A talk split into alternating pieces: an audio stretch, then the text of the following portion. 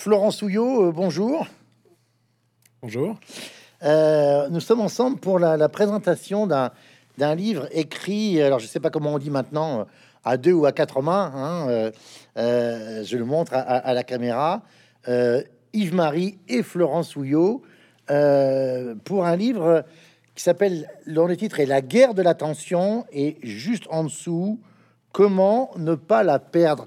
Avant de vous présenter, j'ai une première question sur ce titre parce que euh, euh, vous-même et tous les deux et, votre éditeur, euh, donc l'échappée, je pense que vous avez fait exprès de maintenir l'ambiguïté linguistique, car en français, le là de votre sous-titre désigne soit l'attention, soit la guerre, dont on comprend en vous lisant, mais ça on va le découvrir, que cette guerre est déjà lancée.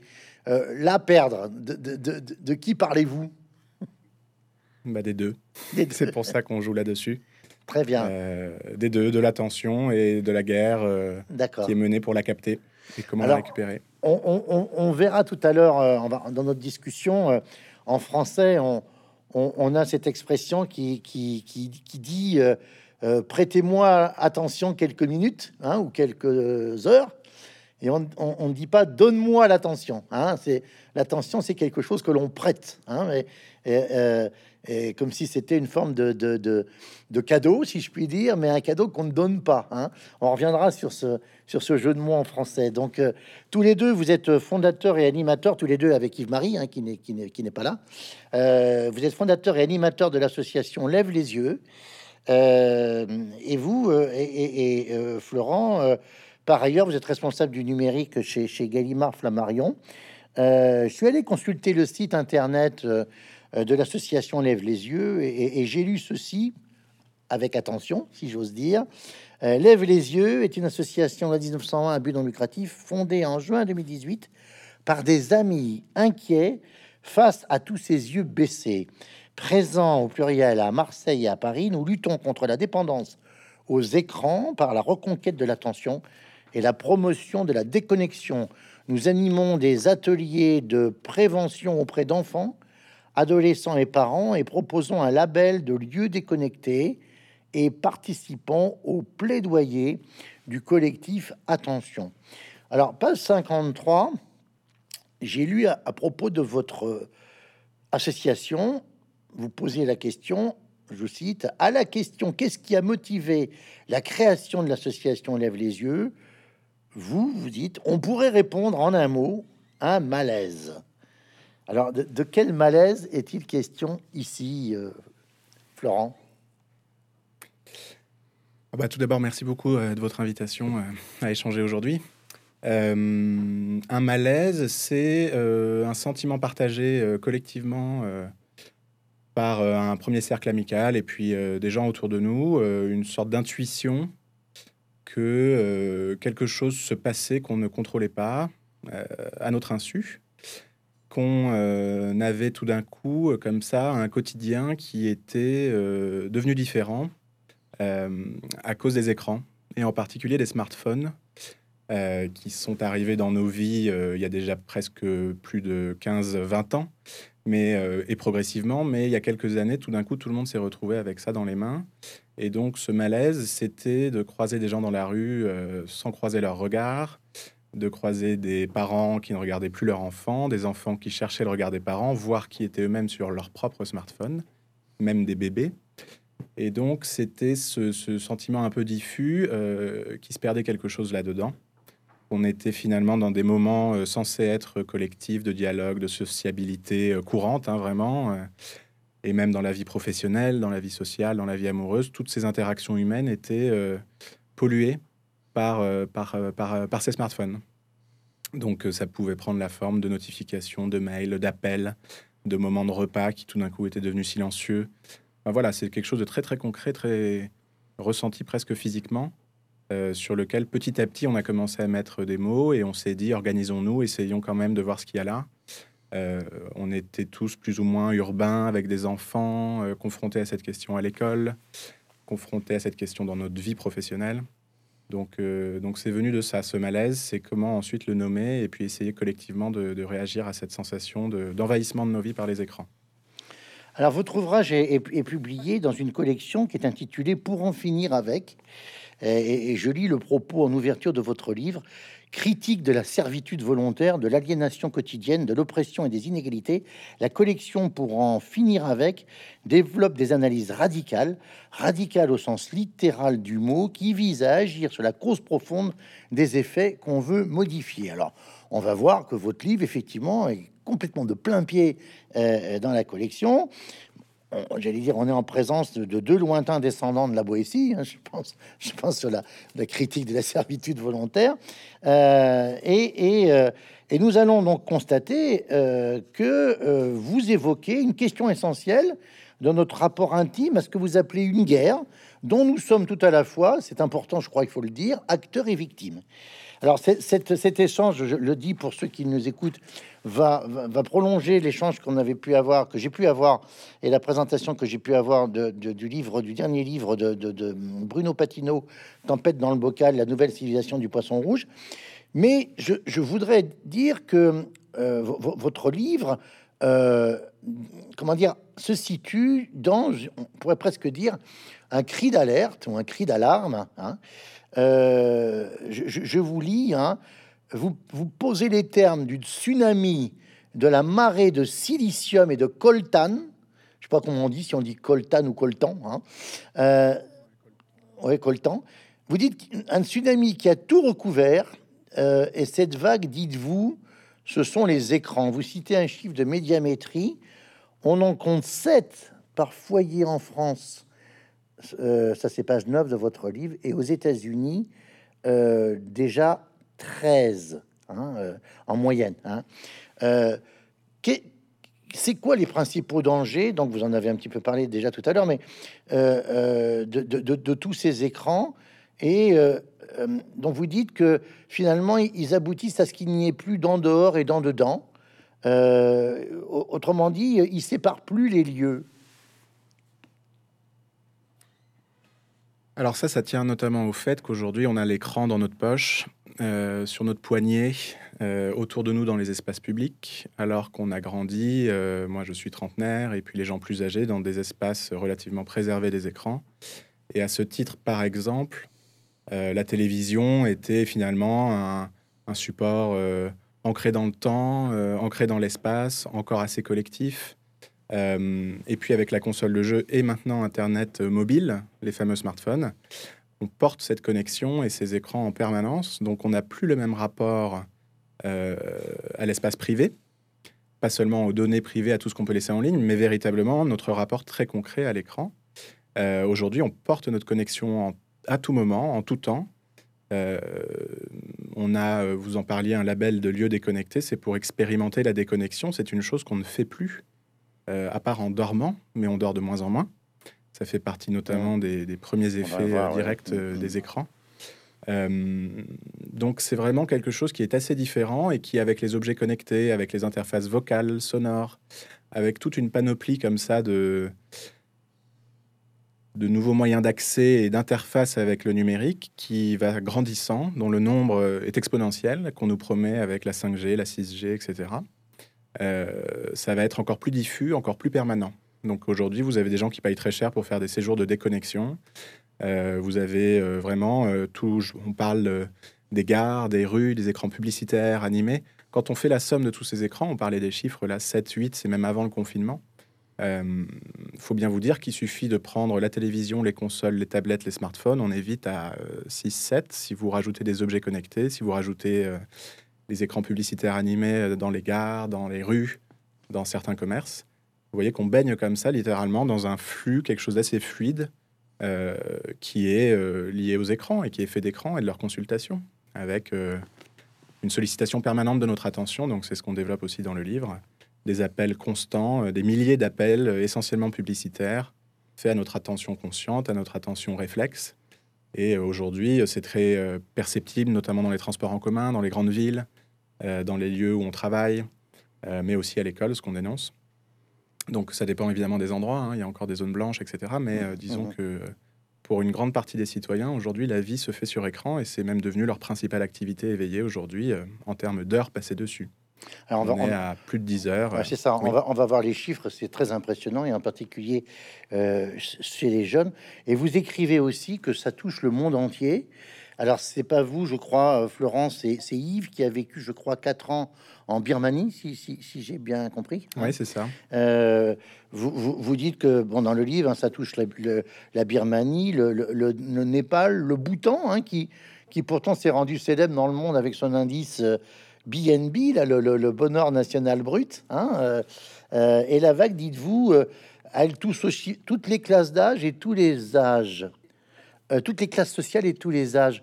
Je, me posais la question quand même pour savoir si si il y avait quand même pas des différences dans, les au niveau social ou, dans les classes d'âge. Vous savez qu'aujourd'hui, par exemple, on, parle d'un nouveau fléau qui serait comparable à ce qu'on a pu connaître euh, dans la première moitié du XXe siècle, euh, qui était l'illettrisme. Hein. On parle aujourd'hui d'électronisme, c'est-à-dire de, des effets euh, terribles d'incapacité qu'aurait une partie de la population à pas pouvoir se brancher ou se connecter. C'est presque l'effet inverse. Qu'est-ce que ça vous inspire, ça nous, c'est quelque chose qu'on dénonce, c'est-à-dire qu'on milite, et là, c'est vraiment euh, une part importante du travail de notre association pour que les gens aient toujours le choix de se connecter ou pas. Donc, mmh, être un mmh. collectif pour la déconnexion, aujourd'hui, c'est a priori quelque chose euh, qui est parfois perçu de façon un peu négative comme volonté de retour en arrière, mais la réalité des faits, c'est que euh, aujourd'hui, on force les gens à se connecter, on les force à se former, on dépense des fortunes pour les former partout. Mmh, ça passe par l'administration publique qui numérise l'essentiel des services, ça passe par les transports, ça passe par la santé, ça passe par euh, voilà tous ces services publics qui ont pris le train en marche et qui sont des vecteurs d'accélération de la numérisation mmh, mmh, mmh. de notre société. Euh, ça veut dire que euh, on ne conçoit plus l'accès à, à, du bien commun autre que par le numérique, ce qui pose de graves problèmes démocratiques parce que les gens ne sont pas pour, on leur a pas demandé leur avis. Les gens voudraient des guichets avec des gens dans les gares. Les gens mmh. voudraient euh, un humain, euh, des numéros de téléphone fixe euh, qu'on leur réponde. Donc, sous couvert d'optimisation, de gain d'efficacité et puis de capacité à contrôler les choses, on va au contraire leur imposer des formations, couvrir tout le territoire mmh. et réduire ce qu'on appelle une fracture numérique qui, du point de vue social, n'est plus la même aujourd'hui parce qu'en réalité, quand vous parliez des questions sociales, par exemple, et des classes sociales, plus on est dans des classes aisées, avec du temps, avec un discours de prévention, avec l'accès à d'autres activités, euh, moins il y a d'écran. c'est assez naturel parce que les parents ont conscience que ça pose problème. C'est très net, ça. vous, vous, dites, un pardon, dans une famille aisée, euh, euh, un enfant passera moitié moins de temps devant un écran, 1h30 par jour, que dans une famille pauvre. Et il y a un autre chiffre qui est très spectaculaire.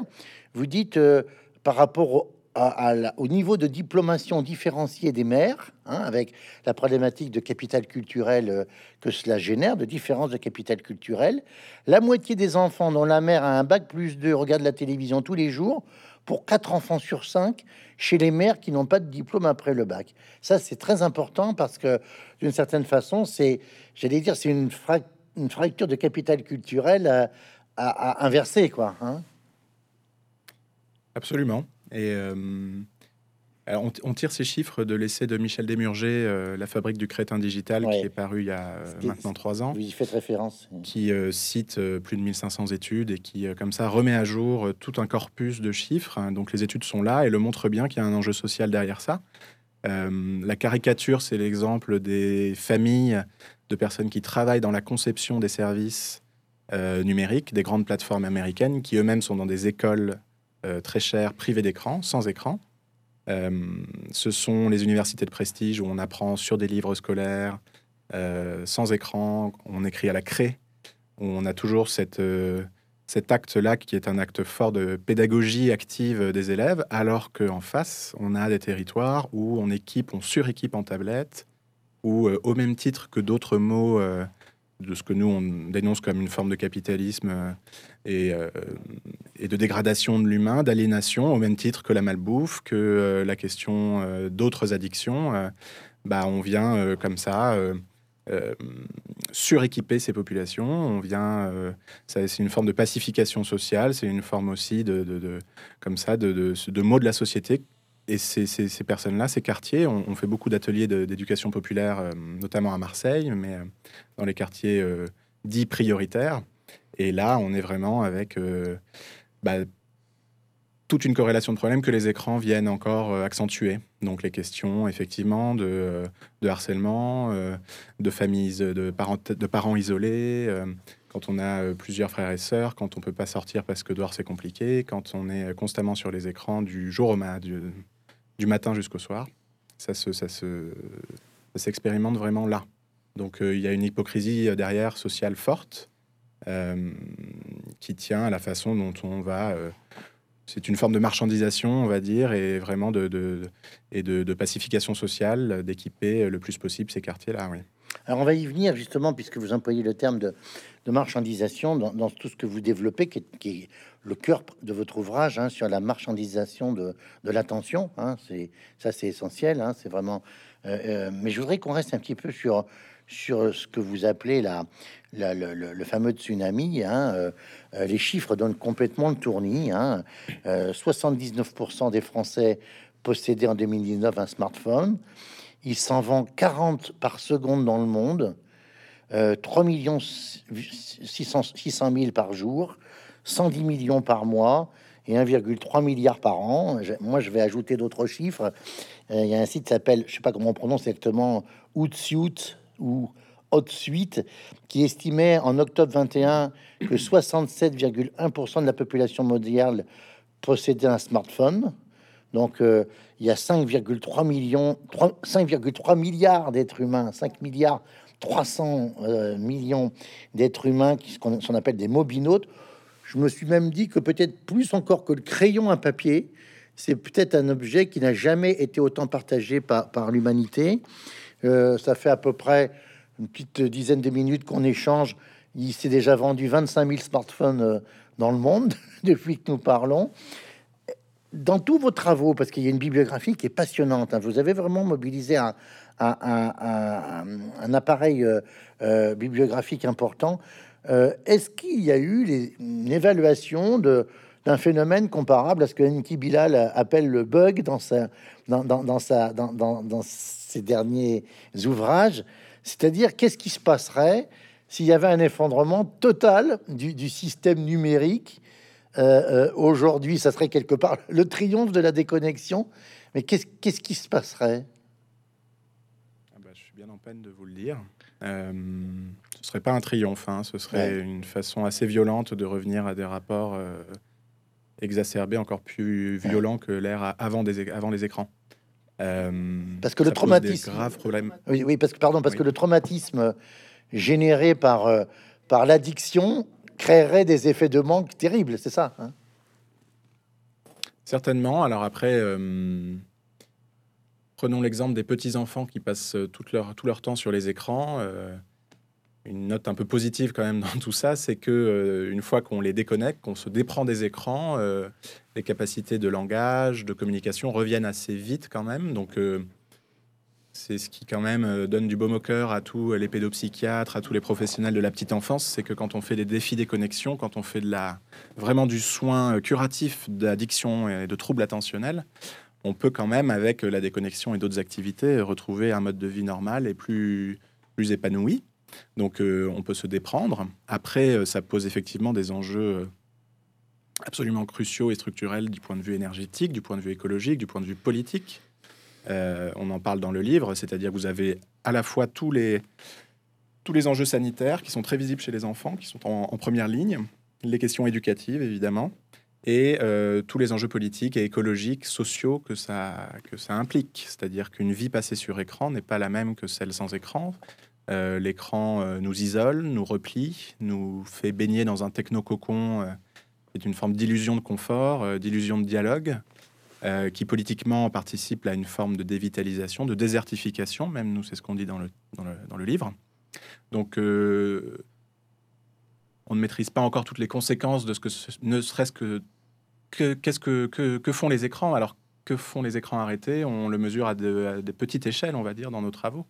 mais ce serait certainement un, moment de paralysie et d'effroi et certainement de redécouverte. Alors, je pense pas que s'il est subi, ce soit quelque chose de d'heureux, malheureusement. Mmh. Donc, l'important, c'est de le choisir avant. C'est un peu mmh. comme on appelle dans le livre une forme de décroissance raisonnée, de régulation, de déconnexion et de décroissance. Mmh. Euh, c'est le pari de, le faire de façon réfléchie, consciente, et de ne pas le subir, justement, de ne pas subir l'arrêt total, et puis euh, l'anarchie, la guerre civile, euh, tous ces récits de science-fiction hyper sombres, mmh, mmh, mmh. comme celui de d'Enki Bilal. Parce que les chiffres, là encore, vous dites les 16-24 ans passent entre 11h45 et 13h30 devant un écran par jour, dont vous dites que les deux tiers du trafic Internet mondial passent par les smartphones et vous dites, euh, euh, en fait, on est aux environs de 17 heures éveillées par jour. Hein. Euh, alors ça redescend un peu chez les adultes, 10 heures devant les écrans. Qu'est-ce qu'on y fait devant ces écrans de smartphone Est-ce qu'on arrive à, savoir? Évidemment, on, comprend qu'on s'instruit pas, on, s'amuse, entre guillemets, on fait quoi? Alors, dans, les grandes, euh, dans les grands usages, on communique et on se divertit. D'accord. Euh, on communique sur des plateformes de communication, on consulte des vidéos et on se divertit avec euh, la consultation d'images animées, de vidéos, de musique et de jeux. On a, nous, souvent l'impression trompeuse que on peut avoir accès à tout le savoir euh, numérisé euh, mondial, à toute l'information euh, transparente et directe sans filtre. alors c'est le cas, mais ce sont des usages qui sont clairement qui, qui, sont minimes comparés au, reste. Donc dans les grandes masses, en réalité, l'essentiel du temps éveillé que passe l'être humain aujourd'hui, quelle que soit la classe sociale, le pays, le contexte politique, se fait sur des grandes plateformes, les fameux GAFAM dont on parle, dans le livre, et puis tous leurs satellites euh, qui euh, utilisent les mêmes codes de conception, mhm. parce qu'elles sont précisément conçues, designées, euh, pensées pour maximiser le temps d'écran, maximiser le, la, quantité de données personnelles que les, personnes consentent à laisser mhm. sur, leur, mhm. sur leur vie en ligne. Donc, je veux dire, il n'y a pas de culpabilisation individuelle à avoir là-dessus. C'est fait pour, c'est normal, ça rend addict, on le fait de façon inconsciente, on y est constamment, on ressent des effets de manque très forts dès qu'ils sont plus là, dès qu'on capte plus, dès qu'on mmh, mmh. brise cette routine quotidienne de consultation, euh, de tout cela. Donc, euh, euh, que ce soit Google, Apple, Amazon, Facebook, toutes ces plateformes sont passées maîtresses là-dedans. Et, aujourd'hui, ça a des effets délétères. Alors, il y a les questions de santé. je ne sais pas si après on pourra détailler chacun des, pans un peu que donc, je vais peut-être pas m'apesantir tout de suite là-dessus, mais, en tout cas, il faut. Allez-y, hein, allez-y, Florent, hein, si vous voulez, oui, allez-y. Oui, oui, bah alors nous, on essaye de comme ça de, faire un, tableau un peu général, un peu panoptique des questions. Il y a les questions très directement euh, euh, visibles qui sont liées aux enfants et aux problèmes sanitaires dans le développement du cerveau. Il faut savoir que le cerveau aujourd'hui, euh, il est attaqué dès deux ans, même avant deux ans par les écrans. Les crèches, il y a des écrans dans les crèches, il y a des écrans dans les maisons, il y a des écrans dans les chambres. Donc, euh, nous, ce qu'on recommande, c'est de renouveler complètement le discours de prévention, de dire pas d'écran avant 5 ans, aucun mhm. écran. Euh, ensuite, une heure par jour, entre 5 et 10, et pas de smartphone avant 15 ans. Ça, c'est une façon de renouveler un discours qui, aujourd'hui, à notre sens, n'est plus à jour, qui est celui du 3, 6, 9, 12, un petit peu classique, mhm. Mhm. qui est euh, à partir de 3 ans, on peut en faire ce qu'on veut. La réalité des usages, la réalité de l'équipement, la réalité de ce qu'on fait sur Internet nous pousse à dire que ça ne suffit plus. Et donc, c'est un cri d'alarme en ce sens, ce dont on parlait, qu'on remonte. Donc, il y a ces questions euh, vraiment d'ordre développement cognitif de l'enfant. L'écran vient attaquer directement le sommeil, la capacité à échanger, à dialoguer, à mémoriser, euh, la vue. Donc, euh, notre cerveau se développe, est très malléable à ces âges-là, et attaqué à coups de shoot de dopamine par des interfaces et par la captologie, dont on parlera peut-être après, ça pose de graves problèmes vraiment de santé. Donc c'est un problème de santé publique qui est mal adressé aujourd'hui, euh, qui est balbutiant euh, parce que c'est assez récent. Et puis euh, le fait est que la loi vient toujours bien après, bien après la technique sur ces questions. Mmh, mmh, mmh. Ça pose des problèmes sociaux, d'isolement, de baisse de l'empathie. Notre collectif s'est un peu fondé avec cette idée que l'empathie, l'attention à l'autre sont des notions fondamentales de notre humanité et que on peut aujourd'hui, il y a une chercheuse qui s'appelle Cherry Turkle dont on parle dans le livre qui diagnostique une baisse corrélé entre l'usage des écrans pardon, et, et, la baisse de l'empathie. Il y, a aussi les travaux de, euh, on va y venir, euh, d'Eva Illouz, hein, dont, dont vous parlez. Hein, voilà. Hein. Je, montre euh, à la caméra parce que c'est toute la quatrième partie de votre de votre travail hein, qui est qui est vraiment passionnante, qui s'appelle donc politique de protection de l'attention, avec des, deux, grands chapitres, protéger les enfants et, pour toute la société. Et là, là, vous êtes, vraiment, j'allais dire, dans dans une dimension de proposition. Hein, euh, donc encore une fois, c'est pas, il n'y a pas qu'une critique radicale, il y a, y, a, des, des propositions de solutions, alors qui sont radicales. Hein, euh, euh, je, je, voudrais qu'on qu'on aborde la définition de, de l'attention, puisque vous dites dans l'introduction toujours, votre ambition est double. D'abord, décrire la réalité technique, économique et sociale, et in fine politique de la guerre de l'attention. Alors, quelle définition donnez-vous de, l'attention? Page 16, il y, a, un très beau texte euh, dans votre livre sur l'attention, il, y a une, douzaine de lignes. Euh, euh, c'est quoi votre définition de l'attention C'est une conscience élargie de notre humanité, notre rapport à l'action et au monde. Euh, c'est une notion très riche et plein de définitions sont possibles. Nous, on essaye de l'extraire du champ économique parce qu'on parle souvent d'économie de l'attention, donc on essaye de dire ce n'est pas une question uniquement économique, c'est une question politique et même anthropologique. Euh, donc pour nous, l'attention est un rapport non marchand, complexe, tissé de euh, corrélations intimes variées, de notre culture, de notre façon de percevoir. Donc c'est le faire attention à l'environnement direct, ça on, perçoit tous. C'est l'attention concentration, c'est l'attention émotionnelle, c'est l'attention conjointe et sociale, euh, telle que Yves Citon ou Bernard Stiegler, euh, il y a une dizaine d'années, développaient ces concepts. Nous, l'idée, ça a été de se servir de cette clé-là, de l'attention comme d'une grille de lecture, euh, actualisé dix ans après, 15 ans après, après le tsunami dont on parlait, pour le renouveler en des termes politiques. Parce que, euh, et c'est là où c'est intéressant, l'infrastructure de l'économie de l'attention, les plateformes numériques, sont euh, de formidables leviers de conditionnement et de mise en action des individus. C'est pas seulement l'attention au sens où on est distrait ou concentré ou pas, c'est l'attention en ce qu'elle guide notre action.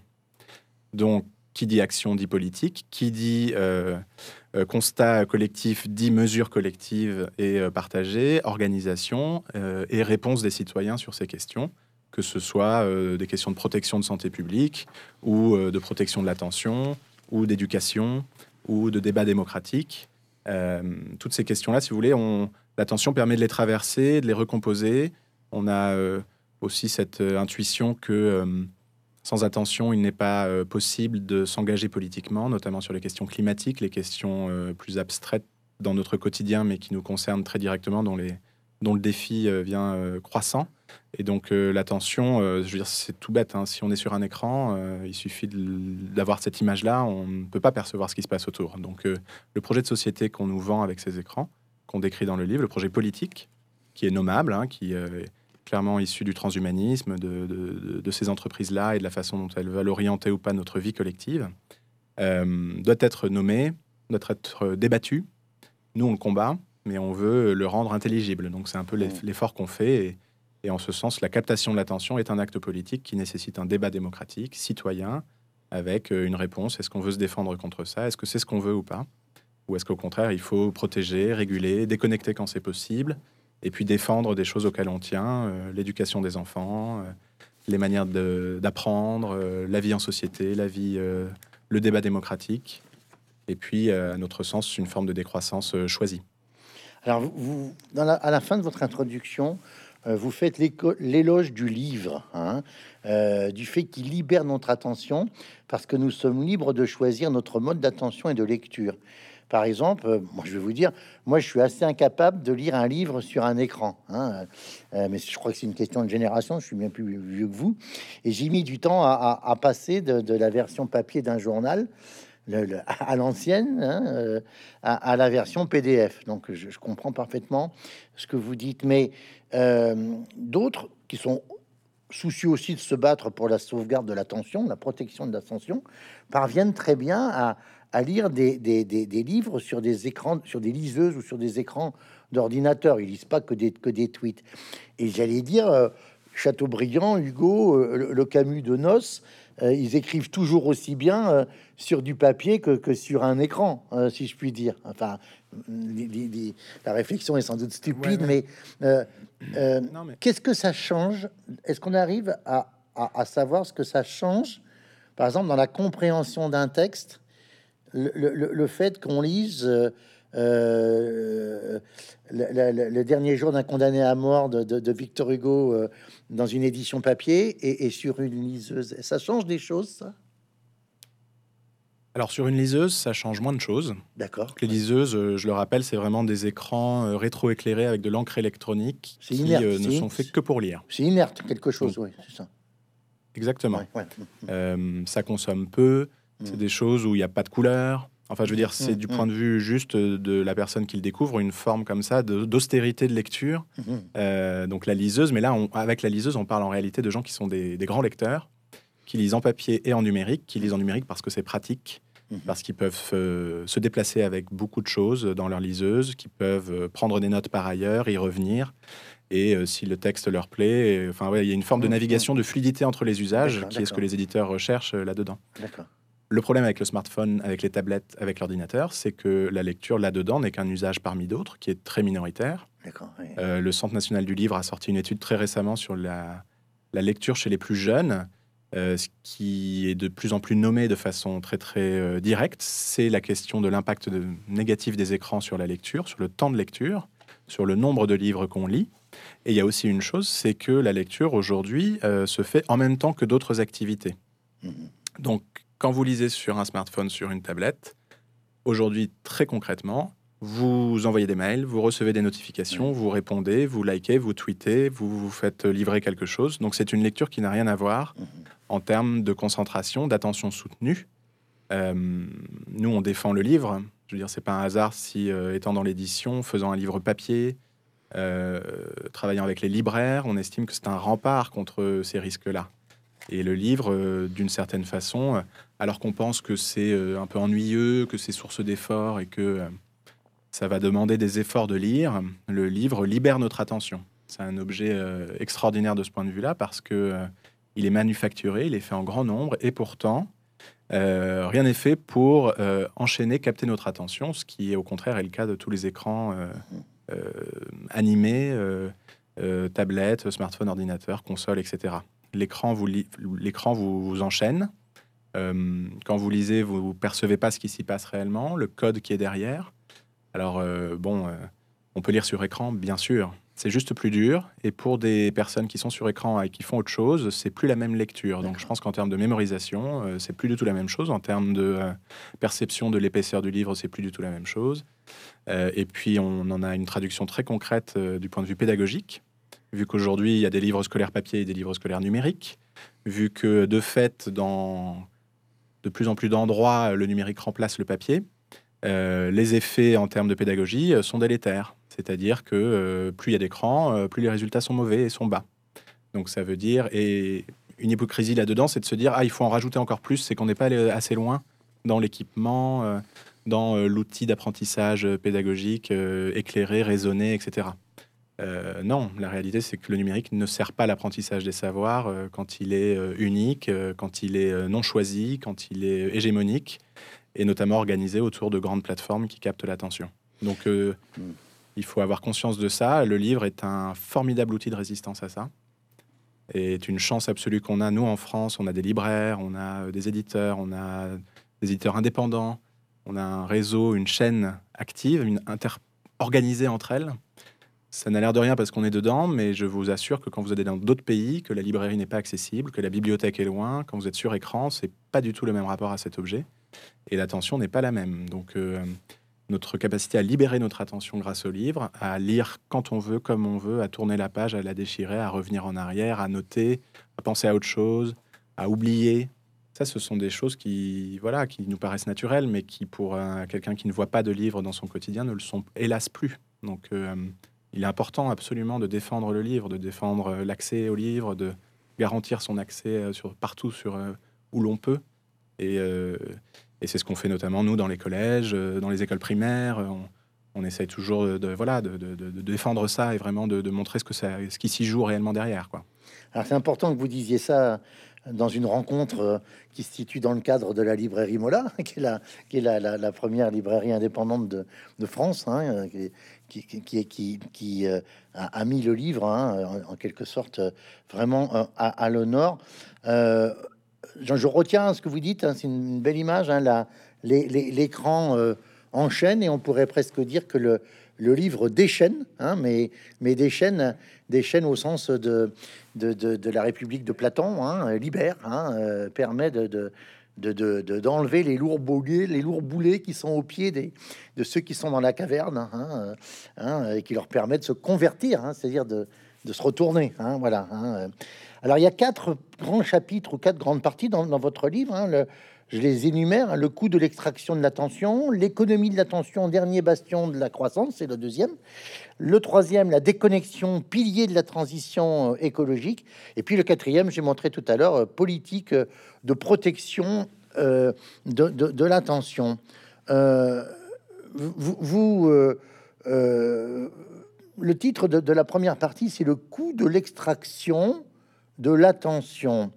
Est-ce que, euh, euh, si on pouvait revenir peut-être aux travaux de, Michel Desmurger, dont vous avez parlé euh, tout à l'heure, hein, un neuroscientifique français, qui a publié donc en 2019 un, cet ouvrage qui fait, référence, hein, La fabrique du crétin digital.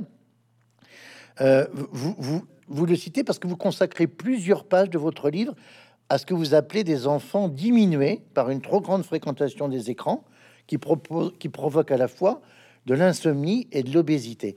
Je voudrais que vous parliez un petit peu de Lève les yeux, parce que ça me paraît, enfin de l'association, hein, voilà, votre association, parce que euh, j'étais très frappé euh, de, voir que là, on est vraiment dans des actions concrètes hein, de, terrain. Vous parliez tout à l'heure de, quartiers dits euh, politiques de la ville à Marseille.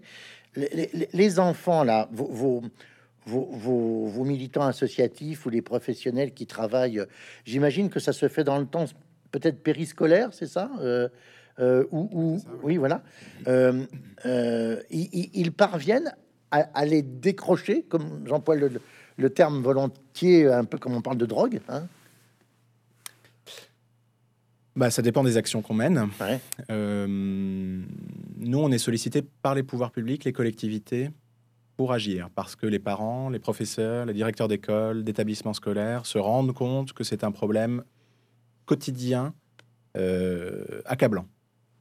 Euh, ça prend la forme des questions de harcèlement, des questions d'accès au contenu inapproprié, violent, pornographique. Donc euh, aujourd'hui, on essaie, on n'est pas assez nombreux pour répondre à la demande, clairement. On refuse tous les jours des, des propositions d'intervention parce qu'en plus, on est une petite équipe d'une asso à Marseille entre Marseille et Paris. Donc, vous imaginez bien que ces problèmes se posent mhm. partout. Mhm. Euh, donc, ce qu'on fait généralement, c'est euh, on vient, on essaye d'expliquer ce qui se passe, pourquoi c'est comme ça? Euh, vous savez, que ce soit des enfants, des ados, quand on leur explique qu'ils sont le jouet de logique qu'ils ne maîtrisent pas, déjà, ils découvrent quelque chose. Ça leur plaît pas forcément d'être un objet. Ah c'est un des risques avec ces objets techniques par définition. Hein, euh, mhm. Ils vous rendent vous-même objet, donc c'est ce qui se passe quand on est addict, on n'a on a plus le choix, on le fait plus volontairement. Donc mhm. quand on leur explique, ok, euh, euh, on passe tant de temps, on y perd ça, vous risquez ça. déjà, il y a quelque chose, une prise de conscience qui se passe. Ensuite, c'est essentiellement des ateliers pour libérer la parole sur ces questions. un exemple, par, enfin, quand on demande à des enfants en classe, est-ce qu'ils ont été traumatisés parce qu'ils ont vu sur un écran, tout le monde lève la main. Quand on demande est-ce que euh, vous avez euh, fait des cauchemars, tout le monde lève la main. C'est pas un ou deux, c'est tout le monde. À quel âge à, quel, âge là? Bah Là, c'est vraiment euh, collège, au collège. Les, les, premiers smartphones, c'est même avant le collège maintenant. On peut à 8 ans avoir un smartphone qui donne accès à tous les contenus et on est à peu près certain que votre attention sera captée et par des contenus inappropriés. Le contrôle parental aujourd'hui est balbutiant. Euh, vous accédez, et si c'est pas sur le vôtre, c'est sur celui du grand frère, du cousin, dans la cour, etc. Donc même si euh, il y a, commence à y avoir des mesures de prévention, euh, il y a une députée qui s'appelle Caroline Janvier qui essaye de se battre pour ça, pour protéger la, réalité de la vie courante est malheureusement très différente. On a développé un jeu qui s'appelle Planète des connexions, L'idée, c'est de libérer la parole, de, se déculpabiliser et puis de, faire naître comme ça, par comparaison de situations avec ou sans téléphone. Donc, c'est comme un memory. vous avez le repas où tout le monde est sur son téléphone, se parle pas, celui où les gens se regardent et parlent, la demande en mariage, le sport, bref, ça joue là-dessus. et ce qui est marrant, c'est que les enfants, tout de suite, ça leur évoque des choses, ils sont tous concernés, personne n'est on va dire, préserver des écrans aujourd'hui. Hein, ça touche toutes les mmh, classes. Mmh, donc, il mmh, n'y euh, a pas de. Voilà. Euh, mais ils en parlent et ils commencent à prendre, voilà, à prendre conscience de ça. Il y en a d'autres qui sont euh, très lucides sur ce qui se passe et qui en font clairement, je veux dire, l'influence, le, mythe de l'influenceur. On parle des écoles d'influenceurs dans, les, dans le livre. on peut aussi se dire, OK, ce système se joue de moi, bah, moi je vais essayer de tirer ma carte de ça et aller à fond là-dedans, dans la marchandisation. Je vais faire de moi-même une forme de, de produits euh, marchands mmh. euh, que je vais mettre en scène sur Internet. Euh, donc, vous voyez, c'est des échanges qui sont assez divers, mais qui sont souvent lucides. nous, la, notre, notre approche, c'est de pas trop culpabiliser, de pas être anxiogène, parce que c'est des questions anxiogènes. C'est mmh. pas du tout la faute des parents. Mmh. Il faut arrêter de croire que c'est de votre faute si votre gamin a vu telle ou telle chose. Non, ces objets sont faits pour ça. La société nous pousse dans tous ces pans, que ce soit au travail, à l'école, euh, euh, à, ce que ça arrive. Donc, euh, s'alléger de ce poids-là, commencer à en discuter, à en parler et se ménager des espaces et des moments de déconnexion. On promeut la règle des quatre pas, donc pas d'écran le matin au réveil, pas dans la chambre, pas pendant les repas, pas au coucher. Donc des choses aussi simples que ça, aujourd'hui, doivent être absolument proposées de façon forte, non négociable. Et euh, les retours qu'on a sont euh, euh, en réalité très positifs. C'est-à-dire que hum, merci d'avoir posé la question, la parole se libère. C'est comme les, cercles de parole, vous voyez, pour mmh. les addictions aux drogues, c'est la même chose. Mmh. C'est-à-dire que dès qu'on en parle, on sort de l'individuel, on comprend que tout le monde partage le même problème, qui est mal nommé, qu'on a ce sentiment, on parlait de malaise, qui parfois confine réellement à la maladie. donc c'est le rôle de ces ateliers-là si possible sur des temps longs. On fait des défis des connexions qui sont faits sur des mois avec des collèges qui, sont, qui participent. On le fait beaucoup à Marseille. Mmh, mmh, mmh. Et donc ça, ça permet aussi d'évaluer dans le temps, de se dire, ah, on n'est pas juste une goutte d'eau euh, qui, euh, pendant une semaine, vient et puis le lundi, c'est reparti exactement comme c'était avant. C'est-à-dire qu'on arrive à enclencher des actions plus longues. Et les retours qu'on a sont toujours euh, chaleureux, humains, positifs.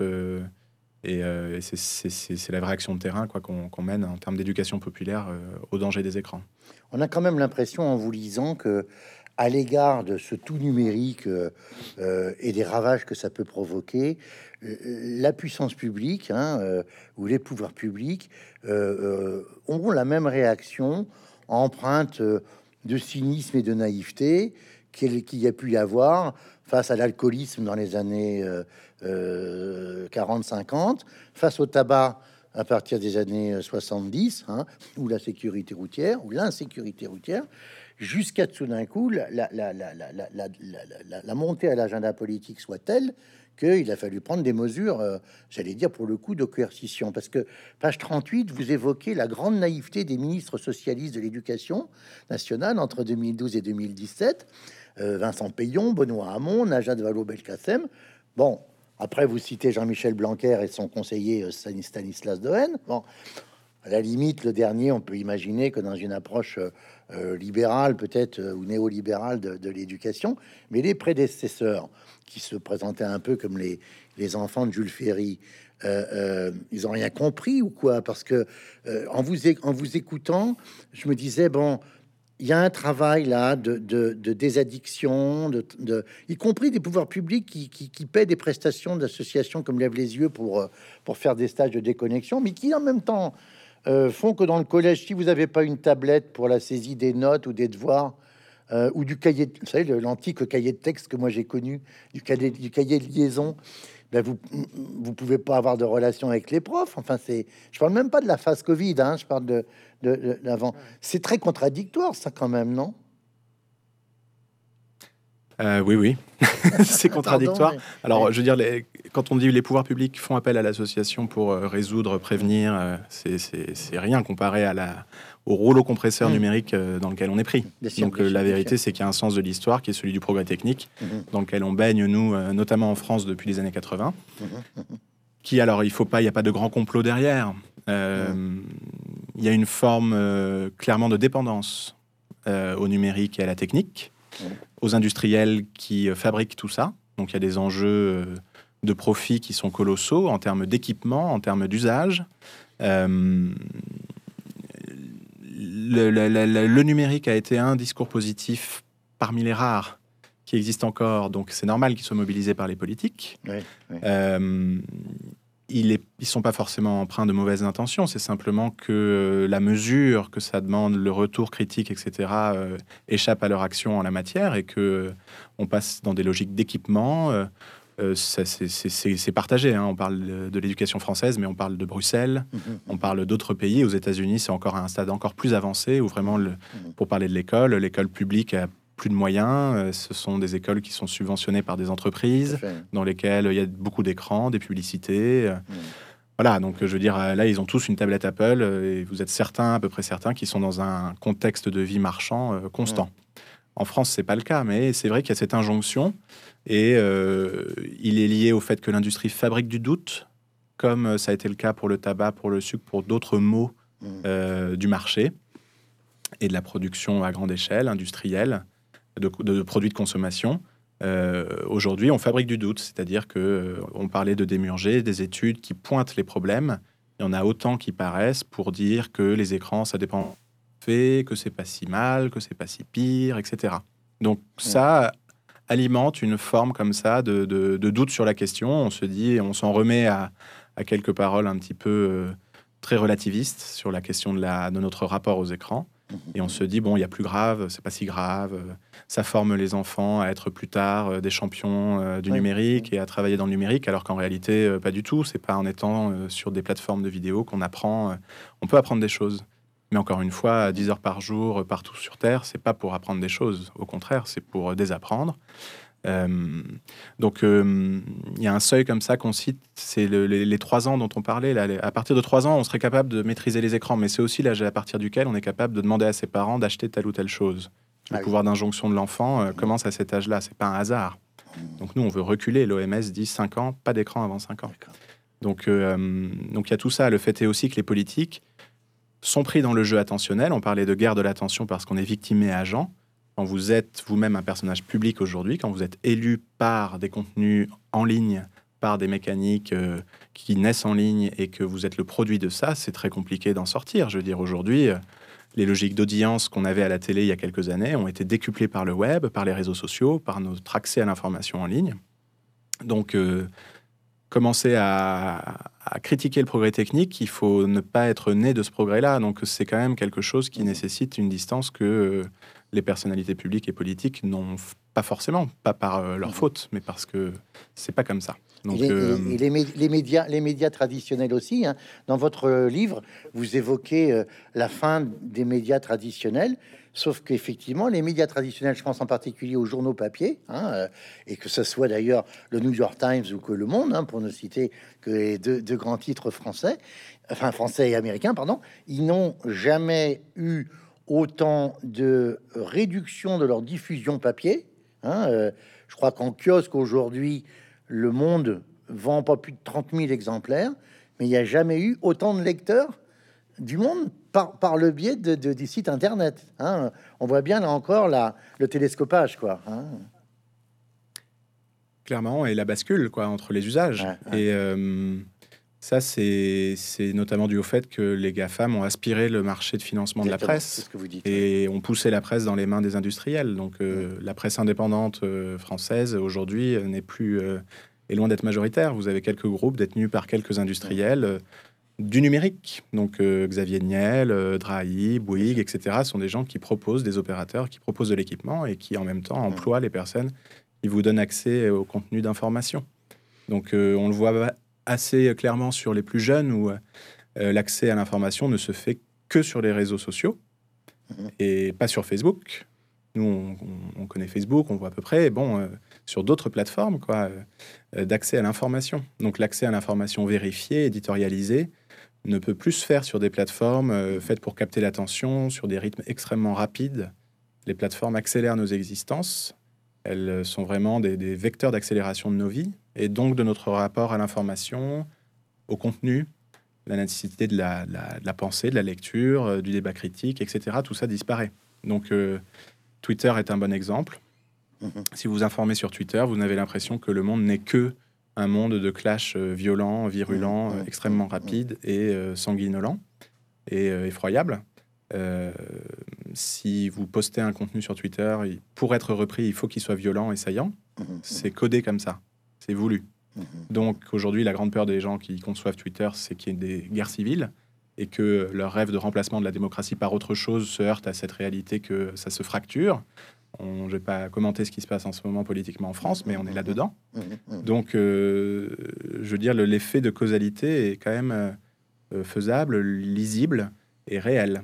Alors, il y, a, dans votre livre, il y a vraiment des phrases qui sont, qui sont très intéressantes. Là, page 49, à l'ère du marché attentionnel, on part cueillir la reconnaissance et on récolte l'évaluation. Hein, euh, euh, et je voulais mettre d'ailleurs presque cette phrase en relation avec ce que vous évoquez juste avant. On en a dit un mot tout à l'heure, les, travaux d'Eva Illouz qui, qui, sont passionnants. Hein. C'est une très grande sociologue hein, américano-israélienne.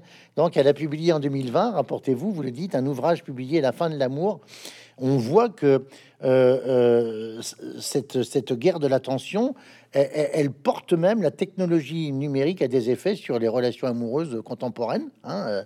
Euh, vous, vous, vous, rappelez ce qu'elle montre, hein, c'est-à-dire des, des, fins de relation par un SMS, par, par même pas un appel téléphonique. Enfin, c'est voilà, c'est assez assez frappant puisque on, on est dans dans une forme de, numérisation de, l'intime presque. Hein, euh, euh, qu'est-ce qui, euh, qu'est-ce qui fait que aujourd'hui, si on sort de la sphère privée et qu'on va dans, dans, le, dans la sphère macro, la démocratie peut-elle être tellement attaquée, hein, la démocratie peut-elle être tellement attaquée par le, par le numérique hein? Vous dites que la démocratie euh, subit des atteintes majeures euh, aujourd'hui. Vous en avez dit un mot à, propos de Twitter. Euh, alors elles sont nombreuses. ce qu'on dit, c'est que les GAFAM n'ont pas le monopole de la question en termes d'atteinte à la démocratie. Et il y a bien des endroits où, au contraire, des... ils sont perçus, et à raison, dans des régimes autoritaires, comme des outils de libération démocratique. Donc il faut nuancer les choses c'est l'intérêt de faire un livre, c'est qu'on peut nuancer, essayer de, voilà, de pointer des paradoxes et pas forcément euh, des oppositions, euh, des tensions, des choses qu'on a du mal à résoudre, nous, en tant que citoyens. Mhm. Euh, donc, on a parlé de l'accès à l'information. Une information, les Français n'ont plus confiance dans leurs médias, encore plus que dans d'autres pays européens. ça, c'est notamment dû au fait que l'accès à l'information se fait sur ces plateformes au sein de contenus publicitaires et de plateformes de contenu, avec des logiques d'audience de plus en plus rapides, avec des contenus violents. Euh, le débat public, donc, en souffre structurellement. Aujourd'hui, euh, la nouvelle Agora, c'est en ligne, c'est Twitter. Les journalistes s'informent sur Twitter, relaient les choses sur Twitter, et les choses sont reprises là-dessus sur des plateformes faites pour capter l'attention, pas pour informer de façon raisonnée, durable, etc.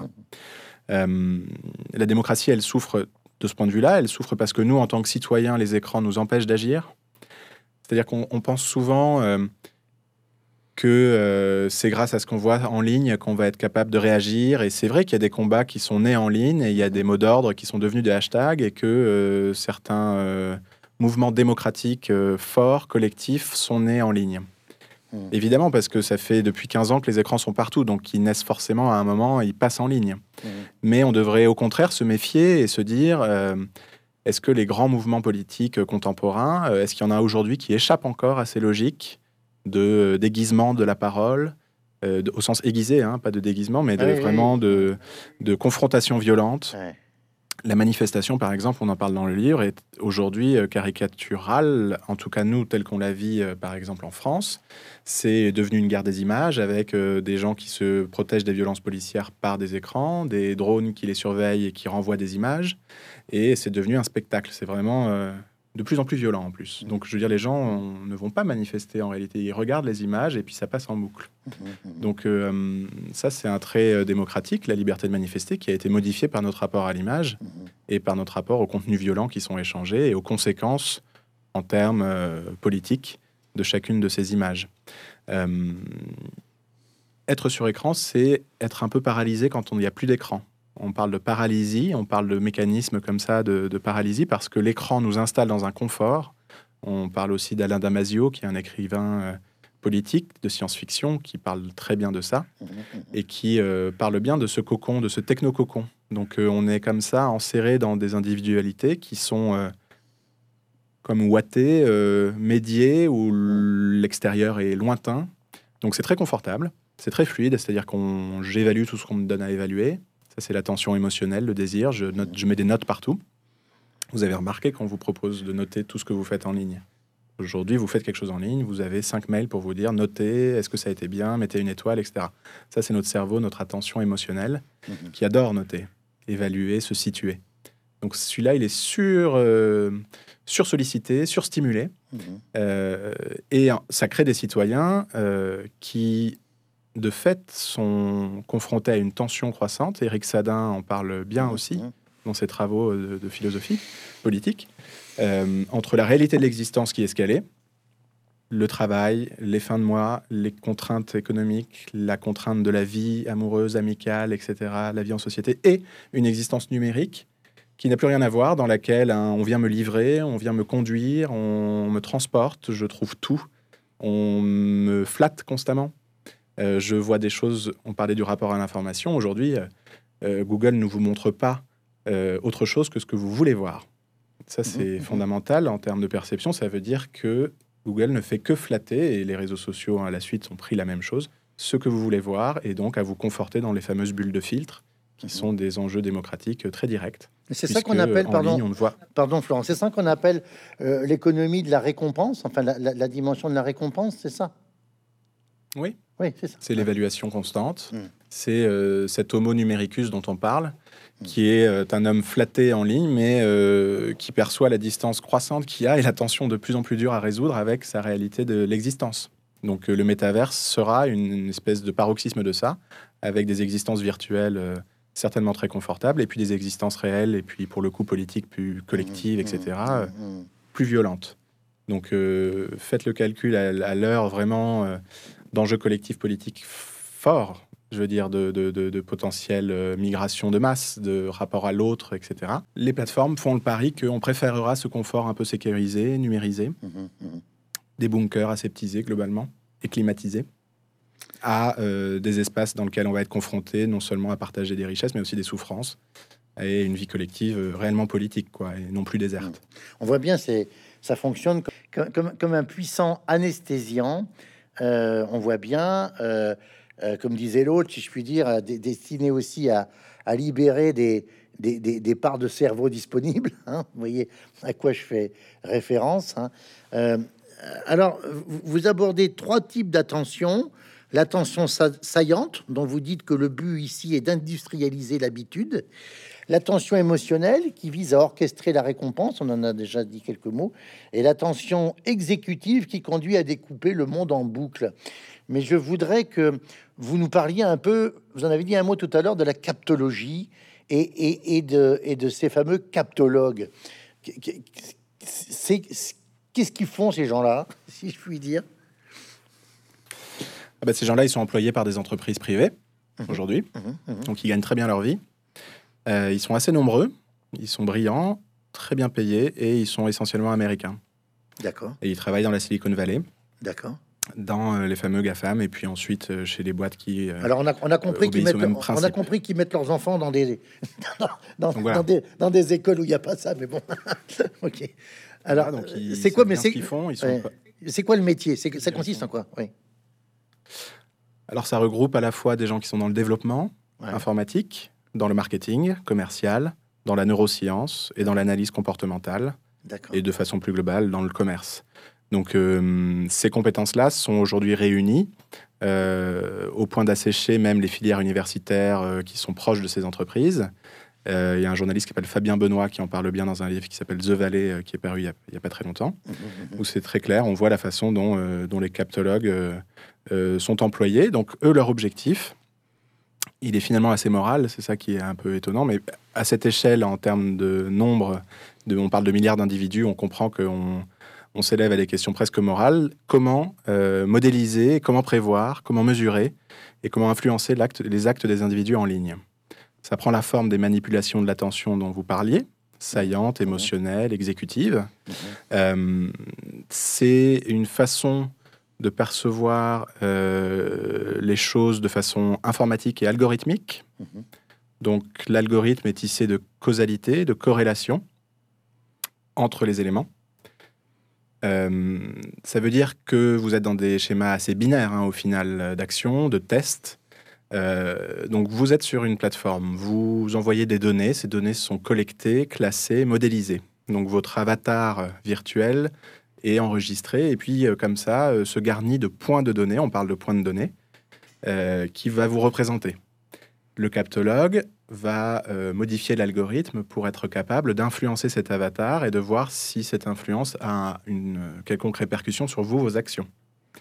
Il y a un documentaire qui s'appelle Derrière vos écrans de fumée qui en parle bien, qui le montre, c'est assez visible et c'est marquant.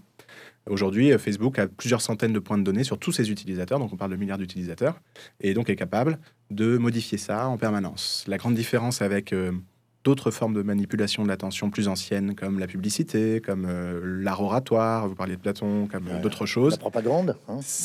Aussi vieux que le monde, c'est que l'algorithme, lui, il se modifie en temps réel. Et que dans les faits, ces captologues, qui sont quelques centaines, sont capables d'influencer les actes de milliards d'individus à la seconde.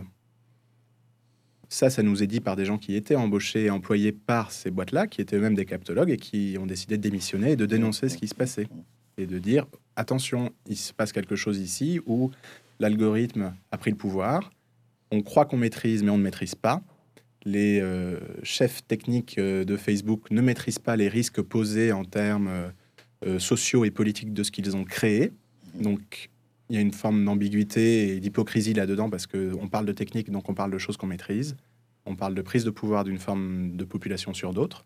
Donc la captologie, c'est computer as persuasive technology.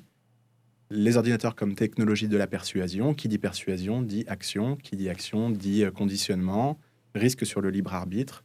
Euh, aujourd'hui, quand vous utilisez ces plateformes, personne ne vous dit très clairement ce à quoi sont destinées et ce qui va être fait de ce que vous y faites que ce soit pour des annonceurs ou pour d'autres clients qui achètent ces modèles de données. Euh, ça peut être des hommes politiques qui veulent influencer des élections, ça peut être des gouvernements qui veulent contrôler leur population, mmh. euh, et puis tout simplement des annonceurs qui veulent faire des profits. Voilà, donc la captologie, c'est cette matière, hein, c'est enseigné à, l'université aujourd'hui, à Stanford, et puis euh, c'est dilué dans plein d'écoles de marketing en ligne, de développement, de... Voilà, c'est cette croyance-là, la croyance de la donnée, euh, il y a un philosophe qui s'appelle Jean-Pierre Dupuis qui en parle bien et qui dit bien euh, cette croyance-là euh, n'est plus l'histoire, n'est plus le rapport au passé, mais bien espérer prédire l'avenir. Et le transhumanisme, c'est ça, c'est l'outil vient en support de l'homme, le relayer, s'y en lui, et puis va garantir notre avenir, et on va essayer de le prévoir avant, avant de comprendre ce qui s'est passé avant. On va devoir conclure, j'allais dire hélas, Florent, parce qu'on vous écouterait, en tous les cas, il faut, il faut euh, se reporter vraiment à l'ouvrage parce qu'il est, il est beaucoup plus complet encore que le temps contraint nous oblige et vous oblige à, à, résumer. Euh, je, je, voudrais aborder un dernier point. Euh, ce qui, je retiens ici, par exemple, page 213, vous demandez l'institution d'un droit à la protection de l'attention. Il, s'agirait de reconnaître l'attention comme un bien commun à défendre. Vous, dites euh, euh, l'attention est comme l'air et l'eau, un bien que nous détenons en quantité limitée. Ça rejoint le début de notre conversation. Hein, on prête attention. Hein, euh, alors, ça, serait quoi cette protection selon vous? Parce que l'air et l'eau, ce sont des biens matériels et on sait la difficulté même qu'il y a à protéger l'eau hein, et à rendre l'eau accessible à tout le monde, hein, comme, bien, j'allais dire, mondial, universel et gratuit. L'attention, peut-être que vous allez me contredire, relève plus de l'immatériel en quelque sorte, euh, il me semble. Hein. Euh, comment est-ce qu'on peut agir sur, sur ce type de bien commun? Ça sera peut-être notre conclusion, euh, enfin votre conclusion. Ah bah, c'est une vaste question philosophique et juridique. Hein. Je n'ai pas la réponse, la clé en main. ce qui est sûr, c'est que reconnaître cette nature à l'attention servira et sert déjà et servirait à asseoir des droits plus localisés pour la protéger. Donc aujourd'hui, euh, très concrètement, euh, au Parlement européen a été votée l'interdiction des publicités euh, pour les mineurs sur les plateformes qui transitent par des biais cognitifs. Donc les biais cognitifs, c'est ce qui se passe inconsciemment, c'est le fait que vous êtes influencé inconsciemment par ce qui se passe en ligne. Donc c'est toute la captologie dont on parlait. Mmh. Bon, ça, c'est une façon de protéger l'attention des plus faibles, c'est-à-dire des travailleurs et des mineurs, des enfants. Mmh. Euh, interdire l'utilisation des biais cognitifs, par exemple. Ça, c'est dire, aujourd'hui, quand j'ouvre Facebook, j'ai pas le choix, j'ai des pubs, des contenus que les amis mettent en avant, des contenus que Facebook met en avant. Tout cela est fait pour qu'on maximise l'engagement utilisateur. Je pourrais très bien dire, non, non, non, ce, euh, ce design en termes d'attention me coûte tant en anglais, c'est we pay attention, on paye l'attention. Donc peut-être qu'ils sont plus conscients de que c'est pas un prêt gratuit. On le paye réellement du temps passé qu'on ne rattrapera plus. Donc je choisis au contraire un design, une interface qui est respectueuse de mon attention et ne fait pas appel à mes biais cognitifs. C'est un fil chronologique, par exemple. Vous voyez, ou quelque chose que vous pouvez vous-même paramétrer. Mmh, mmh. Et là, tout d'un coup, vous avez d'un côté une interface qui va vous faire passer 4 heures dessus et puis vous confronter à des contenus saillants, émotionnels, etc. Je reviens pas dessus, à des contenus que vous maîtrisez et où vous êtes en mesure de visualiser, vous, ce que vous consentez, ce qui en est fait.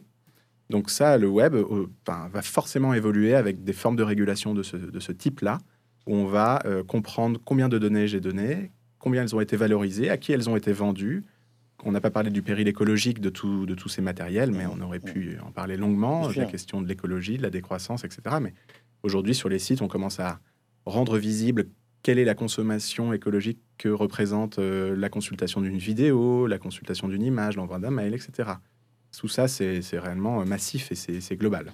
Donc ça, ce sont des exemples de protection de l'attention qui sont concrets et qui seraient abrités par cette reconnaissance juridique plus large de la, reconnaissance réellement de, de l'attention comme un bien commun à défendre, qui est effectivement en quantité finie, parce qu'il est hélas pas en quantité infinie, infinie, donc comme les ressources naturelles, mais par chance, on la détient tous. Donc pour ça, euh, déconnectons, travaillons euh, collectivement à des solutions politiques, protégeons les plus jeunes, régulons, et on va récupérer de l'attention et on va être capable à nouveau de recréer de la distance critique, du dialogue, du débat, euh, reprendre la main sur ces, sur, sur outils et puis sur les travers et les travers de cette société.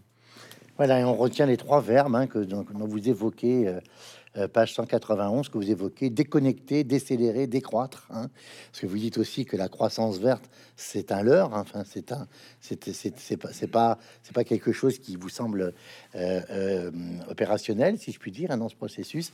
Je remontre votre livre, parce que, alors même si vous dites cette guerre c'est une guerre de tranchées et, nous sommes peut-être déjà en train de la perdre.